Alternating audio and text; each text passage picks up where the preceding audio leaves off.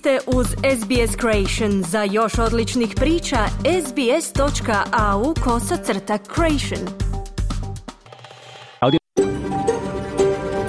SBS, a world of difference. You're with SBS Croatian on mobile, online and on radio. Vi ste uz SBS Creation na svojim mobilnim uređajima na internetu i radiju. SBS odaje priznanje tradicionalnim vlasnicima zemlje s koje danas emitiramo program na hrvatskom jeziku. Izražavamo poštovanje prema narodu u Vurunđeri Vojvurung, pripadnicima nacije Kulin, njihovim bivšim i sadašnjim starješinama. Odajemo priznanje i tradicionalnim vlasnicima zemlje i svih aboriđinskih naroda i naroda s otoka u Toresovom tjesnacu, na čijoj zemlji slušate naš program. Dobar dan i dobrodošli u program Radija SBS na hrvatskom jeziku za utorak 14. studenog. Ja sam Marijana Buljan i vodit ću vas sljedećih sat vremena kroz vijesti i aktualnosti iz Australije, Hrvatske i ostatka svijeta. Naše teme danas su u velikoj mjeri posvećene ekologiji i klimatskim promjenama. Čućemo objašnjenje što stoji u planu Australije za smanjenje emisije stakleničkih plinova glavnog uzročnika globalnog zatopljenja – Pčele već reagiraju na klimatske promjene, ali možda bi im se moglo pomoći suvremenom tehnologijom. Kakvom? Poslušajte u programu. Donosimo vam i detalje tvrdnje da Australci gube povjerenje u demokratski sustav. Prije ovih tema čućemo vijesti iz Hrvatske, a na samom početku programa evo vijesti iz Australije i svijeta. Danas ih priprema Ana Solomon. Slušajte nas.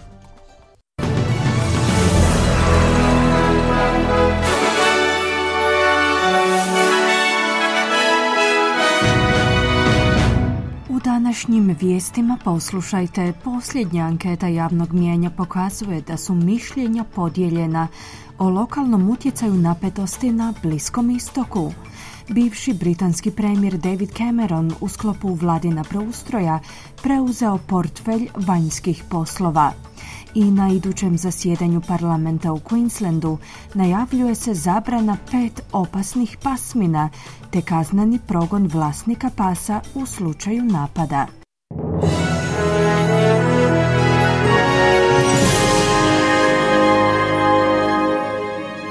Slušate vijesti radija SBS, ja sam Ana Solomon. Započinjemo vješću iz zemlje. Čini se da su australski građani podijeljena mišljenja oko toga čini li rat na Bliskom istoku Australiju manje sigurnim mjestom za život, budući da se u glavnim gradovima nastavljaju prosvjedi i okršaj među prosvjednicima. Rezultati ankete javnog mijenja Resolve, objavljeni u novinama Nine, su utvrdili da 36% ispitanika smatra da je Australija u manjoj mjeri sigurna, dok se 32% ne slaže s tom tvrdnjom. 32% ispitanika nije bilo sigurno u odgovor. Tijekom žustre rasprave na zasjedanju Saveznog parlamenta, premijer je pozvao političare da ne dolijevaju ulje na vatru po pitanju tenzija. Također, laburisti su se našli na meti kritika zbog svojeg stava o aktivnostima izraelskih vojnih snaga na području pojasa Gaze. Ministar nacionalnog sustava invalidskog osiguranja Bill Shorten je za program Today kanala 9 izjavio da je vladin stav dosljedan u pozivanju na humanitarnu pauzu umjesto na izravan prekid vatre. The prime minister stood up and I thought very uh, comprehensively uh, backed in what the foreign minister said. And as for the fundamental issue, Premijer je obrazložio i vrlo opsežno podupro ono što je ministrica vanjskih poslova kazala, da su sukobi u Melburškoj četvrti Caulfield između propalestinskih i proizraelskih prosvjednika bili, citiramo, krajnje neprihvatljivi, te da se ne smiju ponoviti, kao i da u Australiji nema mjesta za antisemitizam ili islamofobiju. Pozvali smo na humanitarno primirje baš poput Sjedinjenih država. Na posljedku, Jednog dana bismo željeli vidjeti trajan mir, kazao je ministar Shorten. Nastavljamo vijestima iz svijeta. Iz Agencije Ujedinjenih naroda za izbjeglice kažu da će trebati obustaviti sve svoje operacije na području pojasa Gaze, u slučaju da im se ne dostavi gorivo u opkoljene teritorije. Direktor UN-ove agencije za palestinske izbjeglice je u svojem priopćenju objavljenom na platformi X kazao da će zbog nedostatnih zaliha goriva u Gazi doći do obustave humanitarnih operacija u narednih 48 sati.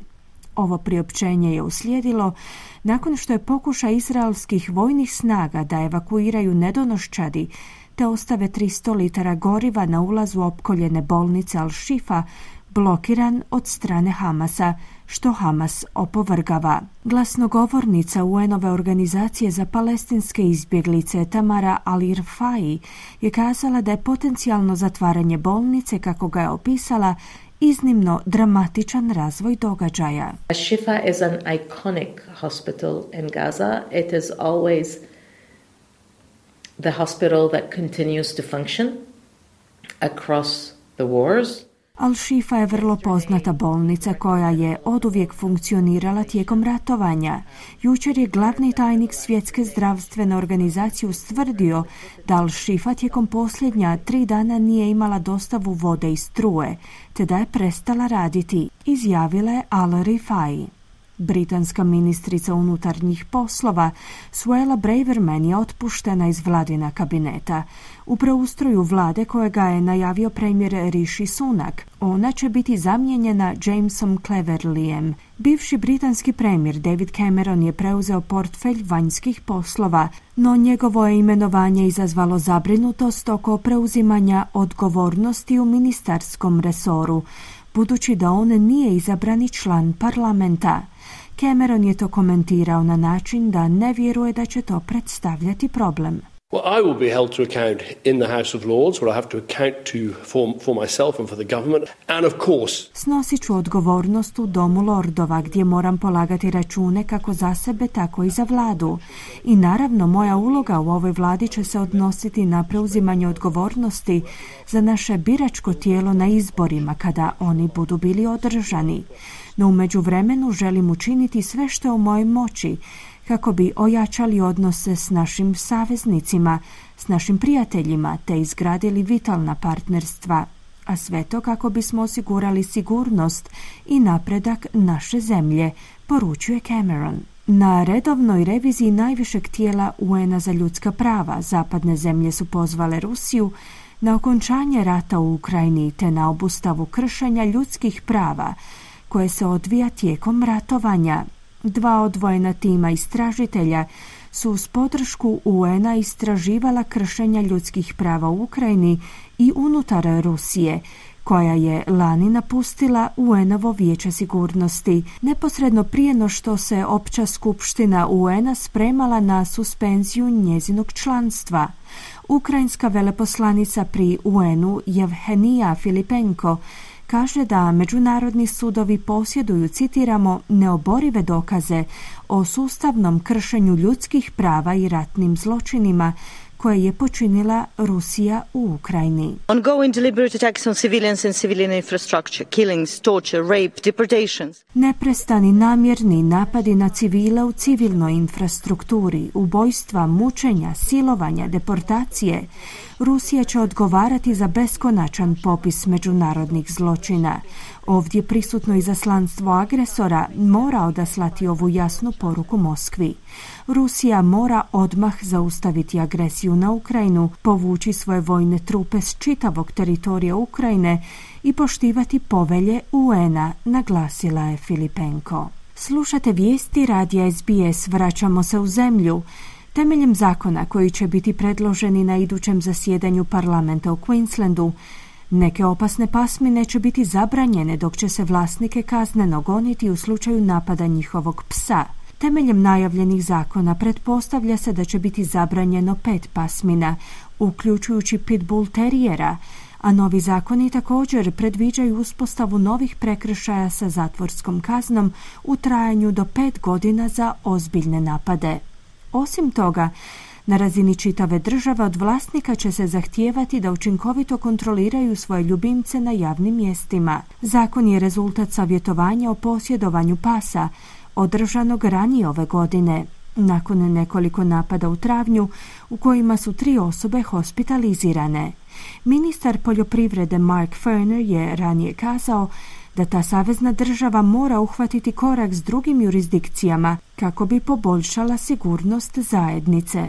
Queensland is the only state in the nation that uh, does not have any measure dealing with jail time for those serious Queensland je jedina država u zemlji koja nema uspostavljenu mjeru koja se bavi zatvorskom kaznom za smrti ili ozljede kao rezultat ozbiljnog napada pasa, istaknuo je Ferner. Jedan vatrogasac je prebačen u bolnicu zbog udisanja dima dok se nastavljaju napori za gašenje šumskog požara na jugoistoku Tasmanije. Vlasti su potvrdile da su dvije kuće, jedno spremište te jedan automobil izgorjeli do temelja, dok su neki dalekovodi također oštećeni. Ipak, Vlasti kažu da je požar u gradu Dolphin Sands, zahvaljujući povoljnim vremenskim uvjetima, stavljen pod kontrolu.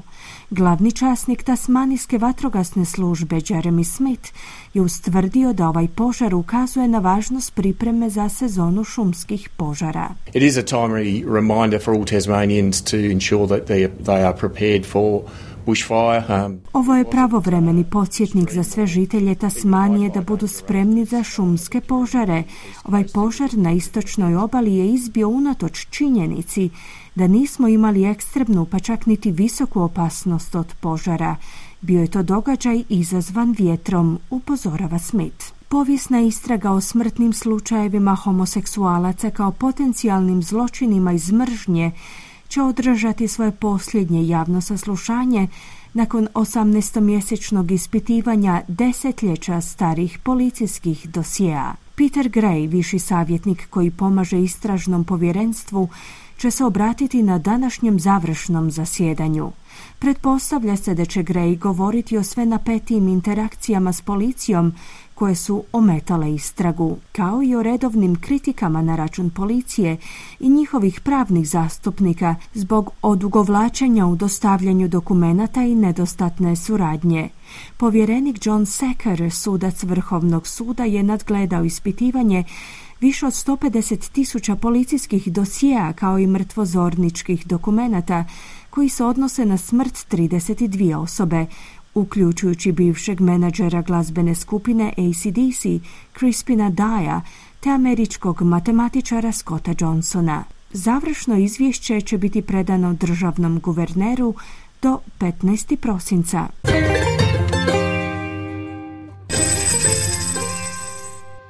Danas jedan australski dolar vrijedi 0,64 američkih dolara, 0,60 eura te 0,52 britanske funte. I na koncu kakvo nas vrijeme očekuje tijekom današnjeg dana u većim gradovima Australije. Pert mogućnost razvoja olujnog nevremena uz najvišu dnevnu temperaturu do 29 stupnjeva Celzija. Adelaide manji pljuskovi te 23 stupnja. Melbourne oblačno 17, Hobart također oblačno i 17 stupnjeva.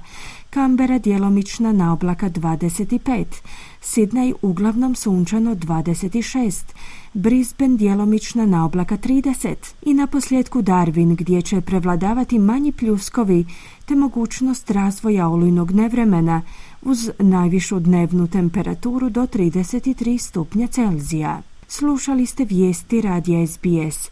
Za više vijesti posjetite SBS News.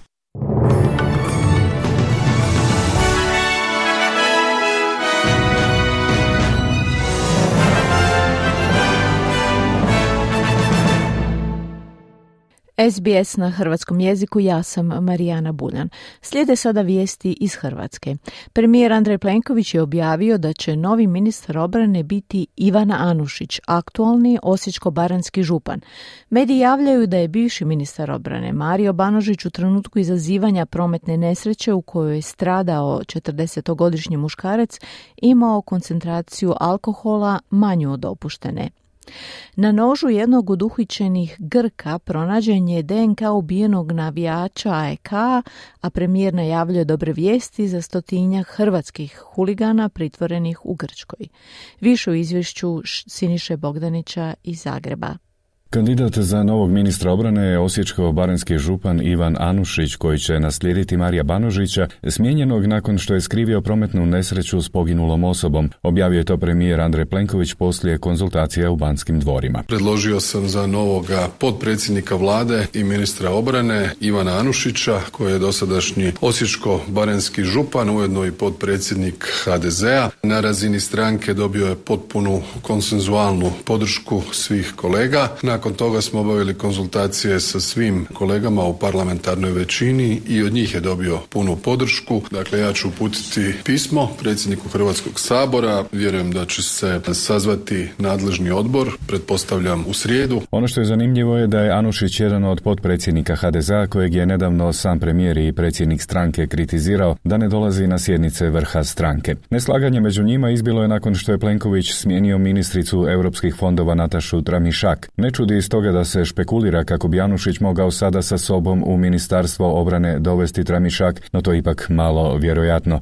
Imenovanje ministra sada ide u saborsku proceduru, prvo odbor za obranu na kojem će se Anušiću postavljati pitanja, a nakon toga glasanje u saboru. Ministri i potpredsjednici vlade Tomo Medved i Branko Bačić pozdravljaju dolazak novog kolege. Poslije njih poslušajte i šefa sabora HDZ-ovog Gordana Jandrokovića. Drago mi je da je kolega Ivan Anušić, potpredsjednik Hrvatske demokratske zajednice i dosadašnji uspješni župan Osječko-baranjske županije, danas prihvatio dužnost potpredsjednika vlade i ministra obrane. Želim mu puno uspjeha u našem zajedničkom radu. Ja sam uvjeren da će Ivan, s obzirom na sve kvalitete i kao dugogodišnji načelnik općine i kao župan u dva mandata i saborski zastupnik i potpredsjednik Hrvatske demokratske zajednice zajednice, odlično obavljati posao ministra obrane, evo ja mu čestitam na tome i drago mi je evo što će zajedno sa mnom sjediti u vladi. Radi se o kvalitetnom čovjeku sa puno iskustva, bio je branitelj, dragovoljac Domovinskog rata i to kao maloljetna osoba, dakle ima puni legitimitet za obnašanje te dužnosti i ja sam uvjeren da će Ivan Anušić to raditi dobro. Očekivano u svemu ovome nitko nije kontaktirao vrhovnog zapovjednika oružanih snaga i predsjednika Republike Zorana Milanovića, čiji je mandat obilježio neviđeni sukob i javno ponižavanje bivšeg ministra. Milanović je prije nego što je premijer izašao s imenom kandidata izjavio. To će biti neko ko je njemu lojalan i to je glavna odlika za to mjesto. Ja na to nemam utjecaja. Istovremeno si prema Ustavu vrhovni zapovjednik odgovaraš za obranu i sigurnost zemlje. Prema tome bit će onaj koga imenuje, koga odabere Plenković. I bilo bi dobro da mu taj odmah skrene pažnju na to da dvije godine nije bilo sjednice vijeća za nacionalnu sigurnost. Zato jer on to ne želi. Što Milanović očekuje od Ivana Anušića ako bude potvrđen za ministra obrane? Očekujem da dosta dobro surađuje s mojim suradnicima, sa mojim savjetnicima, predstojnikom ureda. To je razina na kojoj se dinamički kontaktira i razgovara najviše. Tu sam naravno uvijek i ja, ali mora biti i predsjednik HDZ-a. On ovdje nastupa s te pozicije i ministra bira po tom kriteriju. To prihvaćam. Pa vidjet ćemo kakvi će biti dogovori što se tiče onoga što je bilo. To su problemi koji su nastajali u komunikaciji. Vi znate da je Milanović na najvulgarniji mogući način vrijeđao ministra obrane, vrijeđao mene, vrijeđao cijeli HDZ.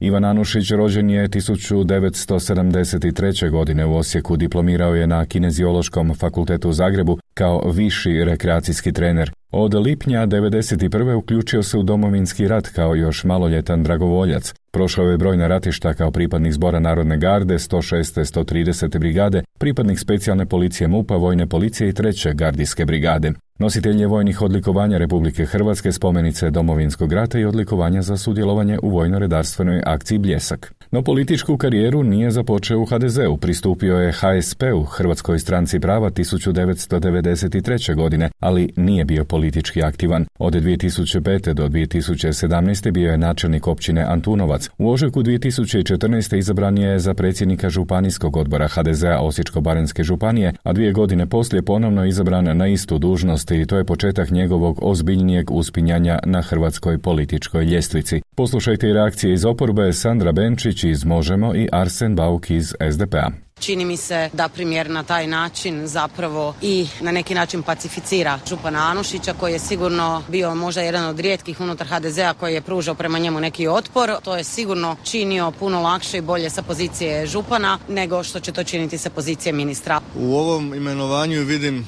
dio unutar stranačkog peglanja, odnosno postavljanja neke unutar stranačke ravnoteže, a obzirom da je gospodin Anušić znao iskazivati stavove koji su nekad bili i drugačiji nego stavovi premijera, povuču se pola koraka unazad što se tiče odnosa prema vrhovnom zapovjedniku i bezpogovornog slušanja predsjednika vlade. Ostaje nam čuti još samo Matu Lukića koji će sada uskočiti u Anušićeve cipele kada je riječ o funkciji Osječko-Barenskog župana. Naime, Mato Lukić je njegov prvi zamjenik. Siguran sam da će dati svoj obol u ovom jako važnom ministarstvu da bi stvari funkcionirale upravo onako kako treba. Ja mogu samo reći da ćemo nastaviti raditi u onom smjeru koje je započeo župan i županov tim u kojem sam se ja nalazio, a e, dobro znate da su i svi gospodarski pokazatelji, svi drugi pokazatelji i svi projekti koji su završeni, a i projekti koji su započeti radit ćemo u smjeru da se oni dovrše početi i isto tako nove planirane projekte, tako da što se tiče županije stvari će funkcionirati zaista onako kako treba.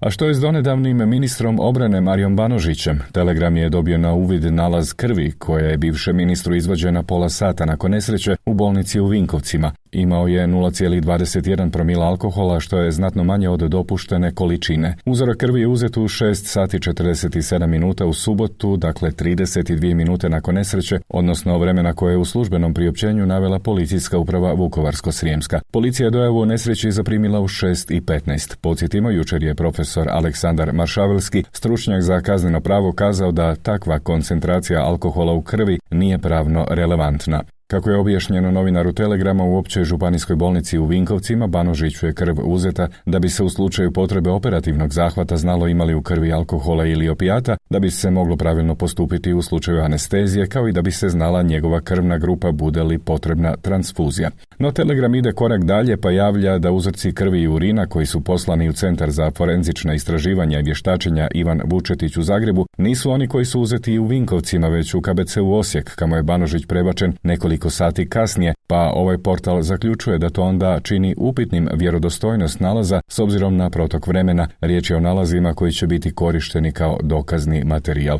Podsjetimo, protiv Banožića je podnesena prijava za nehajni oblik izazivanja prometne nesreće sa smrtnom posljedicom, za koju je propisana kazna zatvora od jedne do osam godina.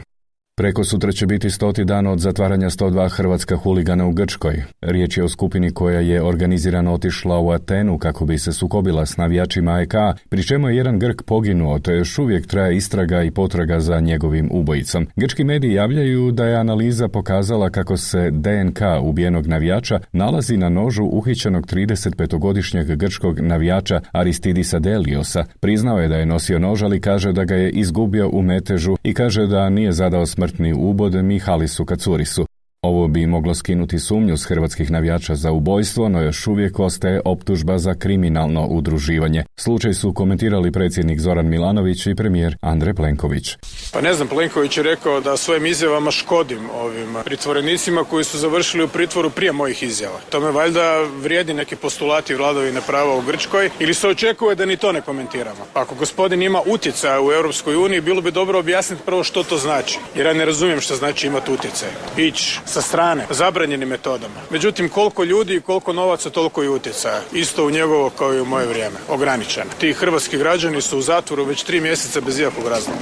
I tamo ih drže kao nekakve ono eksponate, kao nekakve, ne znam, životinjice u izlogu. Sto ljudi je bez ikakvog razloga, kao vojna postrojba, zatvoreno u logoru i čeka se valjda razmjena. I sad su ustanovili nešto što se u dobroj vjeri može i treba ustanoviti u roku od nekoliko dana. Ja sam, sam to sve govorio. Jel to pomaže ili odmaže statusu? ili Hrvatska treba imati zašivene usne kada govori o tim stvarima da se neko ne naljuti. Dobre vijesti će doći, dakle, za razliku od svih drugih koji komentiraju to, a ne čine ništa, niti mogu išta, niti su stanju išta popraviti položaj hrvatskih državljana koji su trenutno u pritvoru u Grčkoj. Mi na tome radimo kontinuirano i uskoro ćete čuti dobre vijesti i za njih i za njihove obitelji. Toliko u ovom javljanju iz Zagreba. Za SBS Siniša Bogdanić.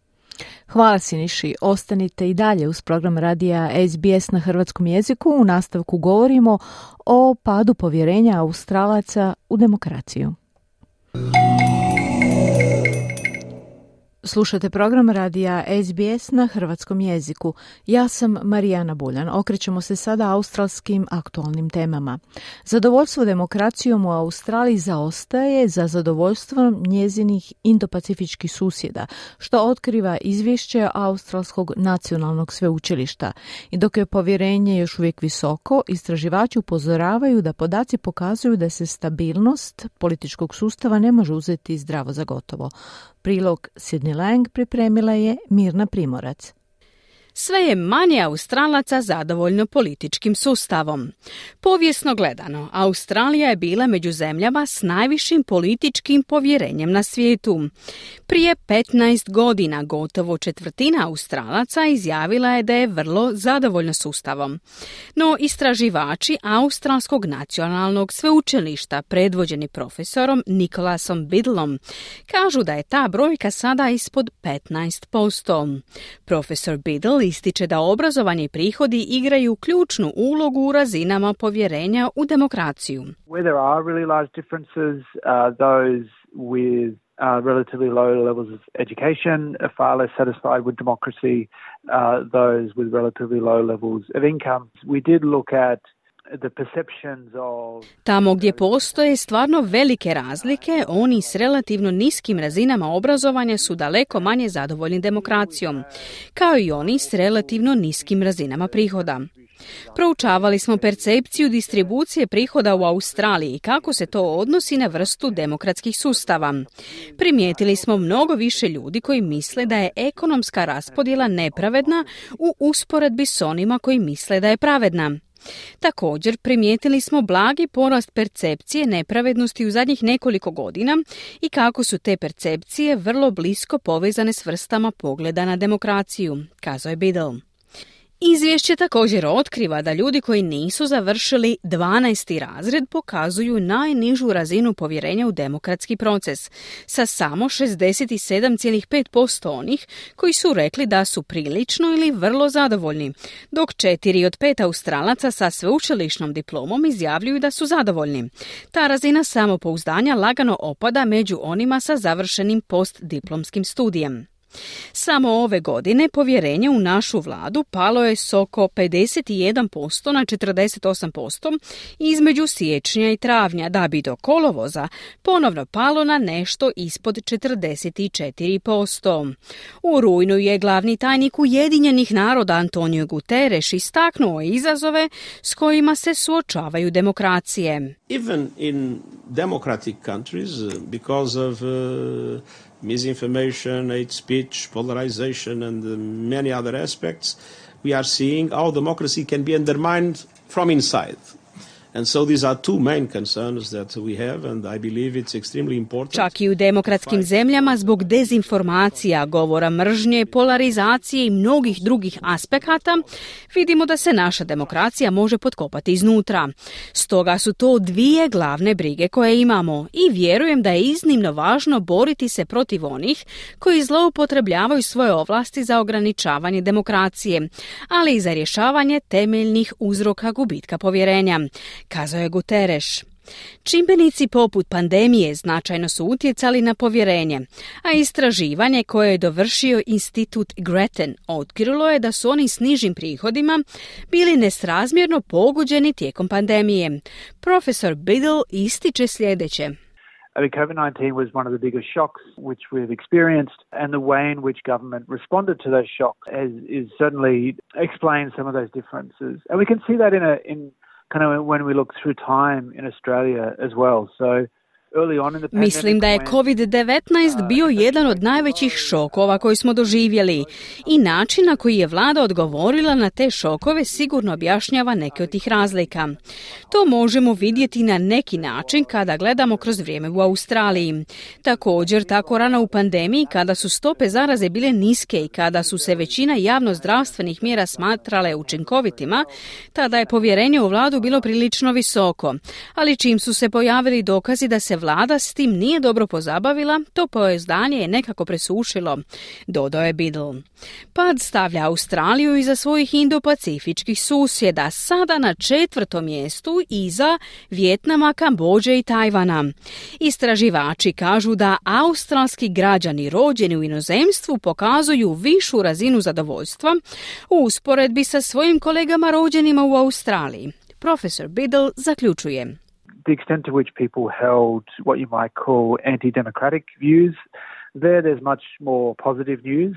So relative to the region, uh, Australians are far less likely to think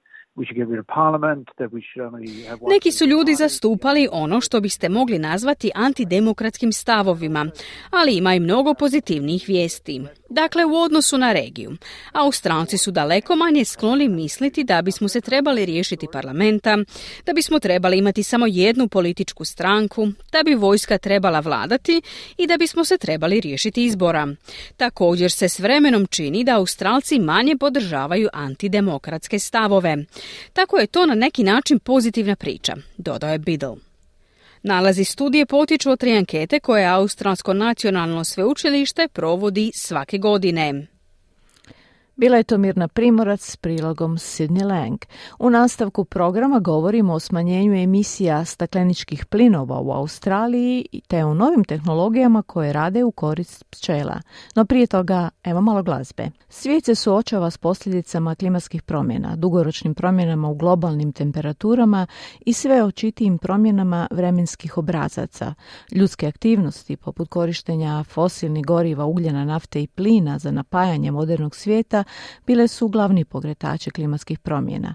Smanjenje emisija stakleničkih plinova proizvedenih izgaranjem fosilnih gorova ključna je mjera za usporavanje utjecaja klimatskih promjena, zajedno s prijelazom na obnovljive izvore energije. Australija ima dugoročni plan za smanjenje, smanjenje štetnih emisija, a razumijevanje tog plana može osnažiti svih od pojedinaca do kućanstava i poduzeća da rade na ograničavanju globalnog zatopljenja i klimatskih promjena. Više u prilogu Filataska koji je pripremila Mirna Primorac. Izgaranjem fosilnih goriva u atmosferu se ispuštaju velike količine ugljičnog dioksida i drugih stakleničkih plinova, što dovodi do globalnog zatopljenja. Klimatske promjene donose mnogo više od samog povećanja temperatura. Zemlja je složen sustav, a posljedice klimatskih promjena uključuju pojačane suše, požare, poplave i oluje. Zagrijavanje oceana, podizanje razine mora, otapanje ledenih santi na zemljinim polovima i utjecaj na bioraznolikost su sastavni dijelovi klimatskih promjena koje mogu ozbiljno ugroziti naš opstanak. Smanjenje utjecaja klimatskih promjena uključuje smanjenje emisija stakleničkih plinova i prelazak s fosilnih goriva na obnovljive izvore energije, poput energije vjetra, sunca i energije valova.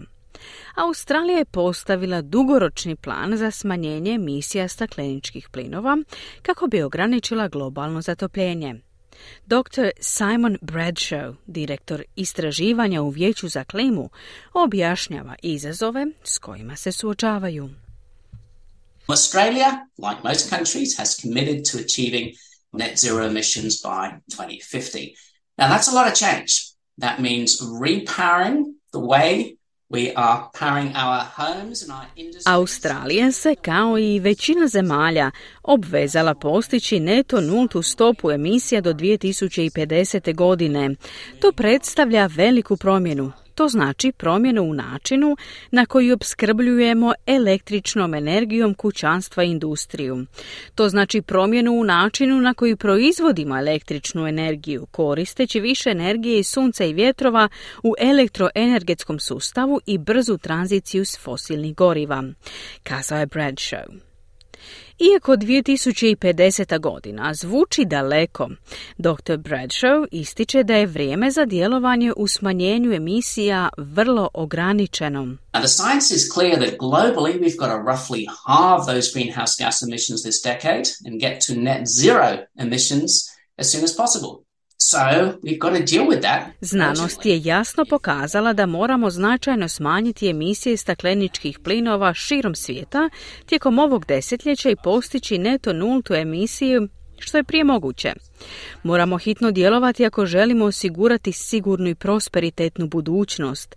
To znači brzo smanjenje emisija stakleničkih plinova i odustajanje od fosilnih goriva, dodaje Bradshaw. Australska vlada predstavila je nacrt zakona o klimatskim promjenama 2022. godine, koji uključuje australske ciljeve smanjenja emisija stakleničkih plinova.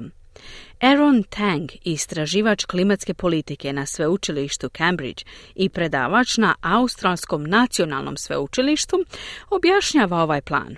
Australia's climate change bill aims to reduce emissions by 43% from 2005 levels by 2030 and reach net zero emissions by 2050. Now, this is a big picture target Australski prijedlog zakona o klimatskim promjenama ima za cilj smanjenje emisija do 2030. godine za 43% u usporedbi s razinama iz 2005. godine i postizanje neto nulte stope emisija do 2050. godine. Ovo je dio šire slike. Australija je ranije imala problema s održavanjem dosljednje klimatske politike na saveznoj razini. Nadamo se da će prijedlog zakona o klimatskim promjenama osigurati potrebnu stabilnost za dalje ambiciozne akcije u budućnosti, kazao je Tang. Neto nulta stopa emisija znači postizanje ravnoteže između ukupnih emisija stakleničkih plinova koji se stvaraju i onih koji se uklanjaju iz atmosfere. Dr. Tang ističe da su ulaganje u obnovljive izvore energije ključna za postizanje neto nultih emisija. We get half of our energy from burning coal. Investing in other ways to produce energy in Australia will not only reduce our own emissions and lower energy prices, but also create economic opportunities across the Asia Pacific. We can be world leaders in renewable energy industries. Polovinu naše energije dobivamo izgaranjem ugljena, što rezultira emisijom stakleničkih plinova u atmosferu. Investiranje u alternative za proizvodnju energije u Australiji ne samo da će smanjiti naše emisije i sniziti cijene energije, već i stvoriti ekonomske politike diljem regije Azije Pacifika, Australija ima potencijal postati svjetski lider u industriji obnovljive energije, dodao je Tang.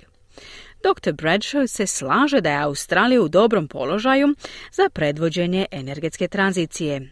Now, we're lucky in Australia because we're one of the sunniest and windiest countries on the planet, so there's enormous potential to be changing the way we produce electricity. In fact, in doing so, we can be guaranteeing ourselves more affordable and reliable power as well.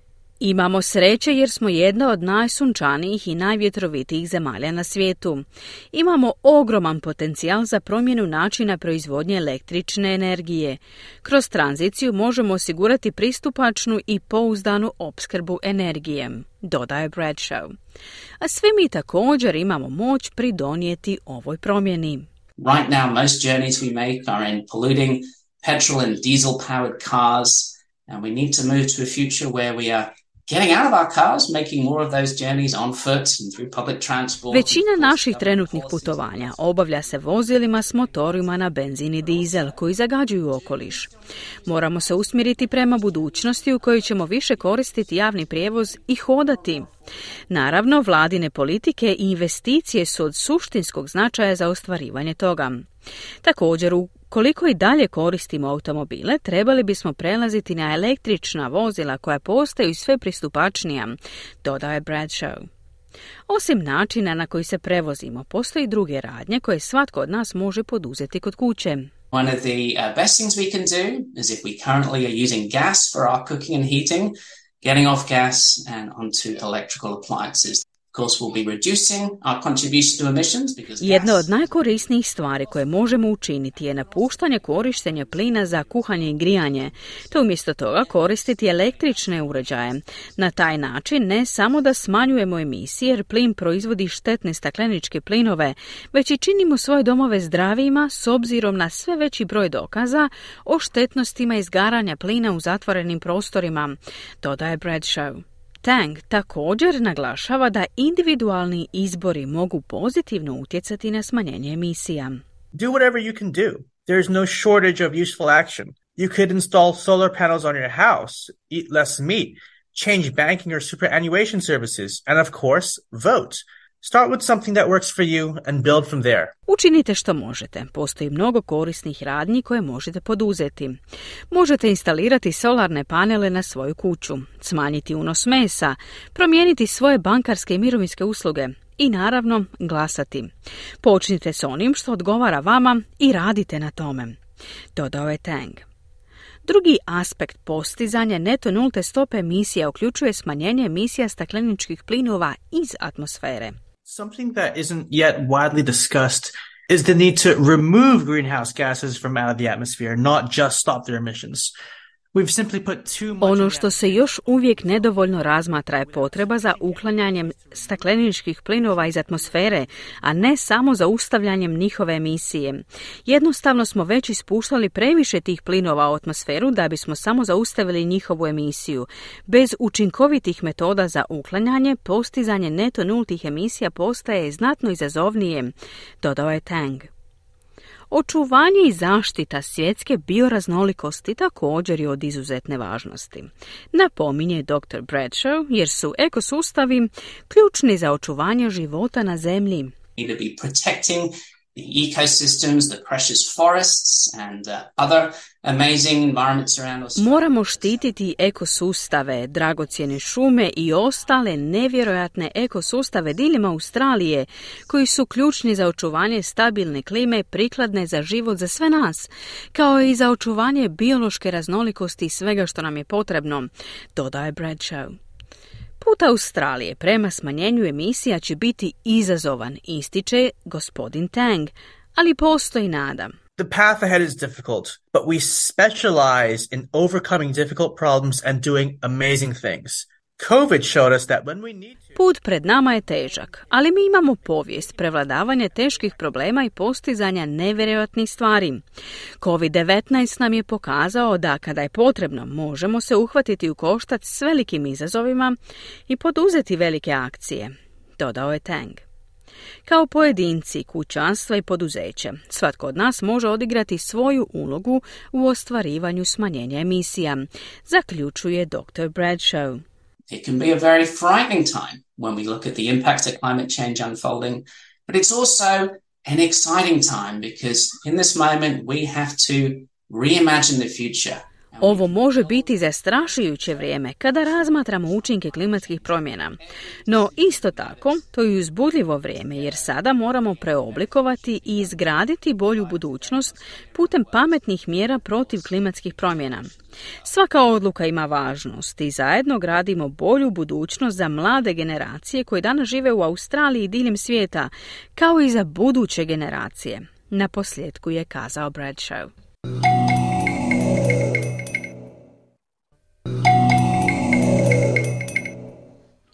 Slušate program radija SBS na hrvatskom jeziku, ja sam Marijana Buljan.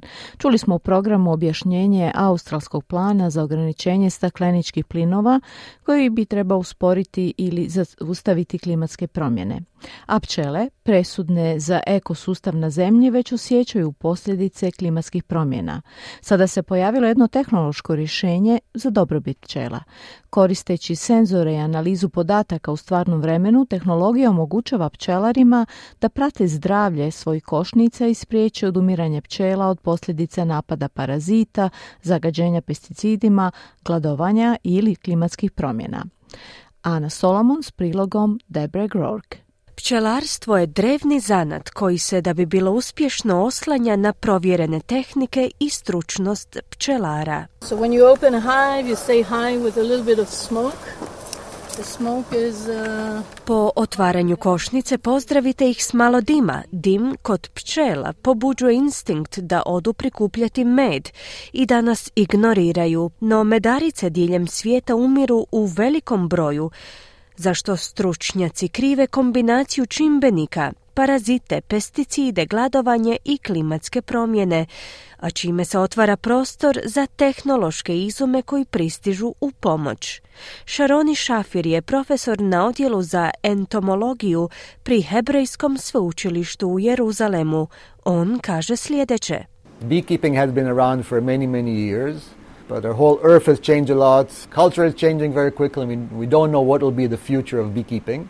Pčelarstvo postoji od davnina, no zemlja se uvelike promijenila, kultura se mijenja vrlo brzo.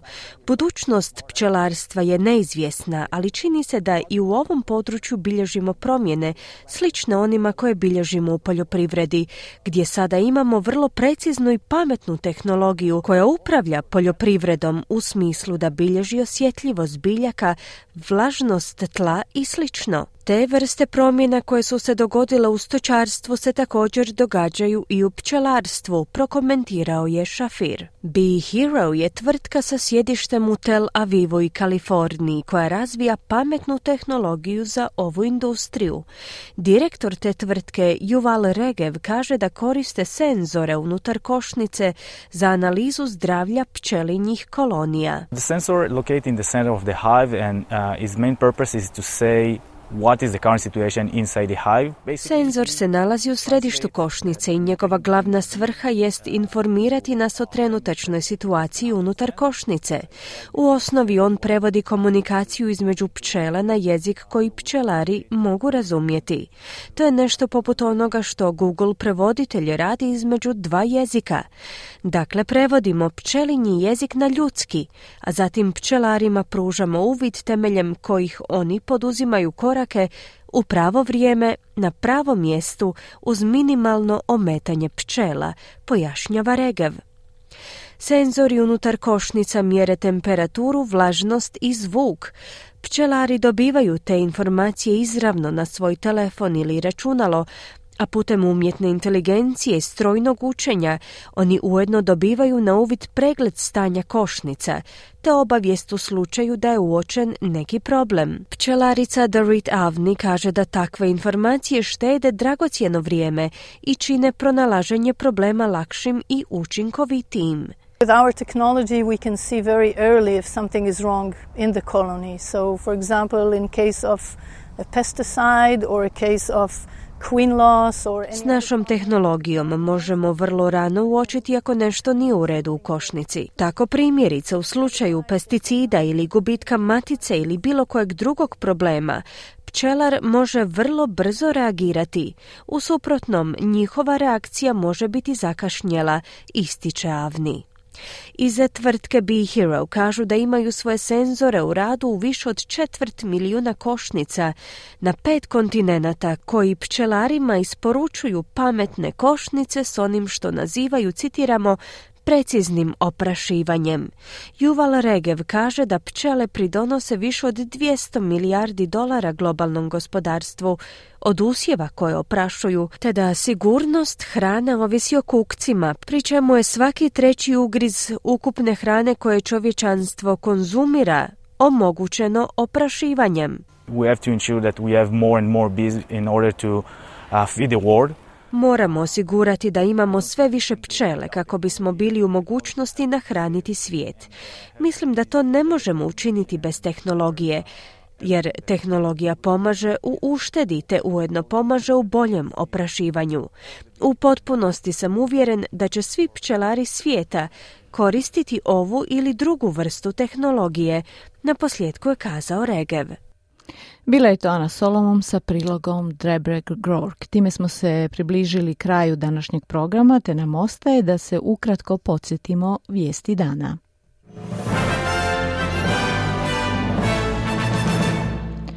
Čini se da su australski građani podijeljenog mišljenja oko toga čini li rat na Bliskom istoku Australiju manje sigurnim mjestom za život, budući da se u glavnim gradovima i dalje nastavljaju prosvjedi i okršaji među prosvjednicima.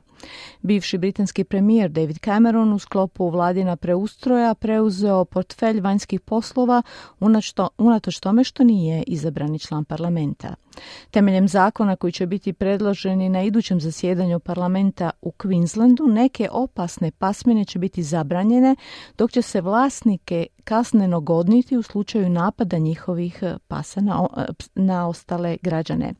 Povijesna istraga o smrtnim slučajevima homoseksualaca kao potencijalnim zločinima iz mržnje će se danas održati i to će biti posljednje javno saslušanje nakon 18-mjesečnog ispitivanja desetljeća starih policijskih dosjea.